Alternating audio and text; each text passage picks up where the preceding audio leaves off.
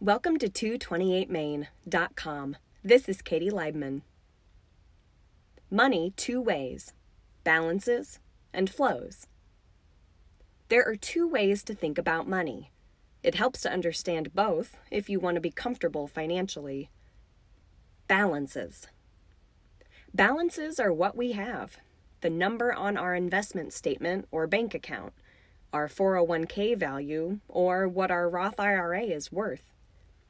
Some think a certain total is required in order to retire, to be financially independent, or to meet some other goal. Flows. Flows are the income and the outgo, month by month or year after year.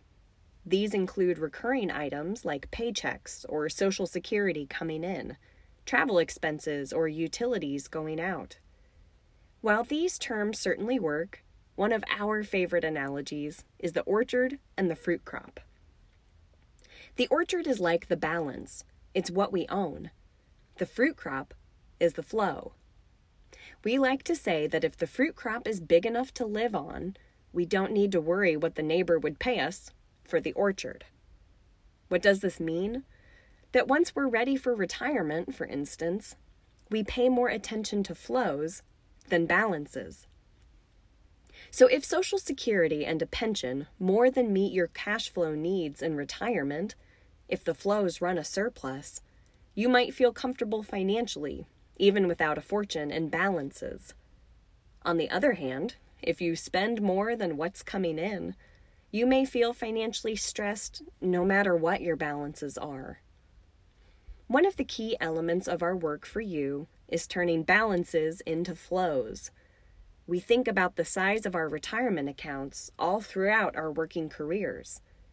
But in planning for retirement, we like to figure out how much cash flow can come out of those retirement balances. In other words, how big of a fruit crop could your orchard deliver? Clients, if you would like to talk about your balances, flows, orchard, or fruit crop, please email us or call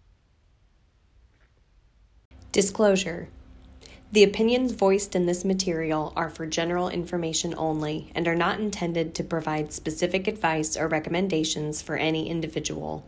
To determine which strategies or investments may be suitable for you, consult the appropriate qualified professional prior to making a decision. Investing involves risk, including loss of principal. For more content like this, subscribe to our weekly email at 228main.com forward slash newsletter. Until next time, stop by and see us at 228main.com, online or on Main.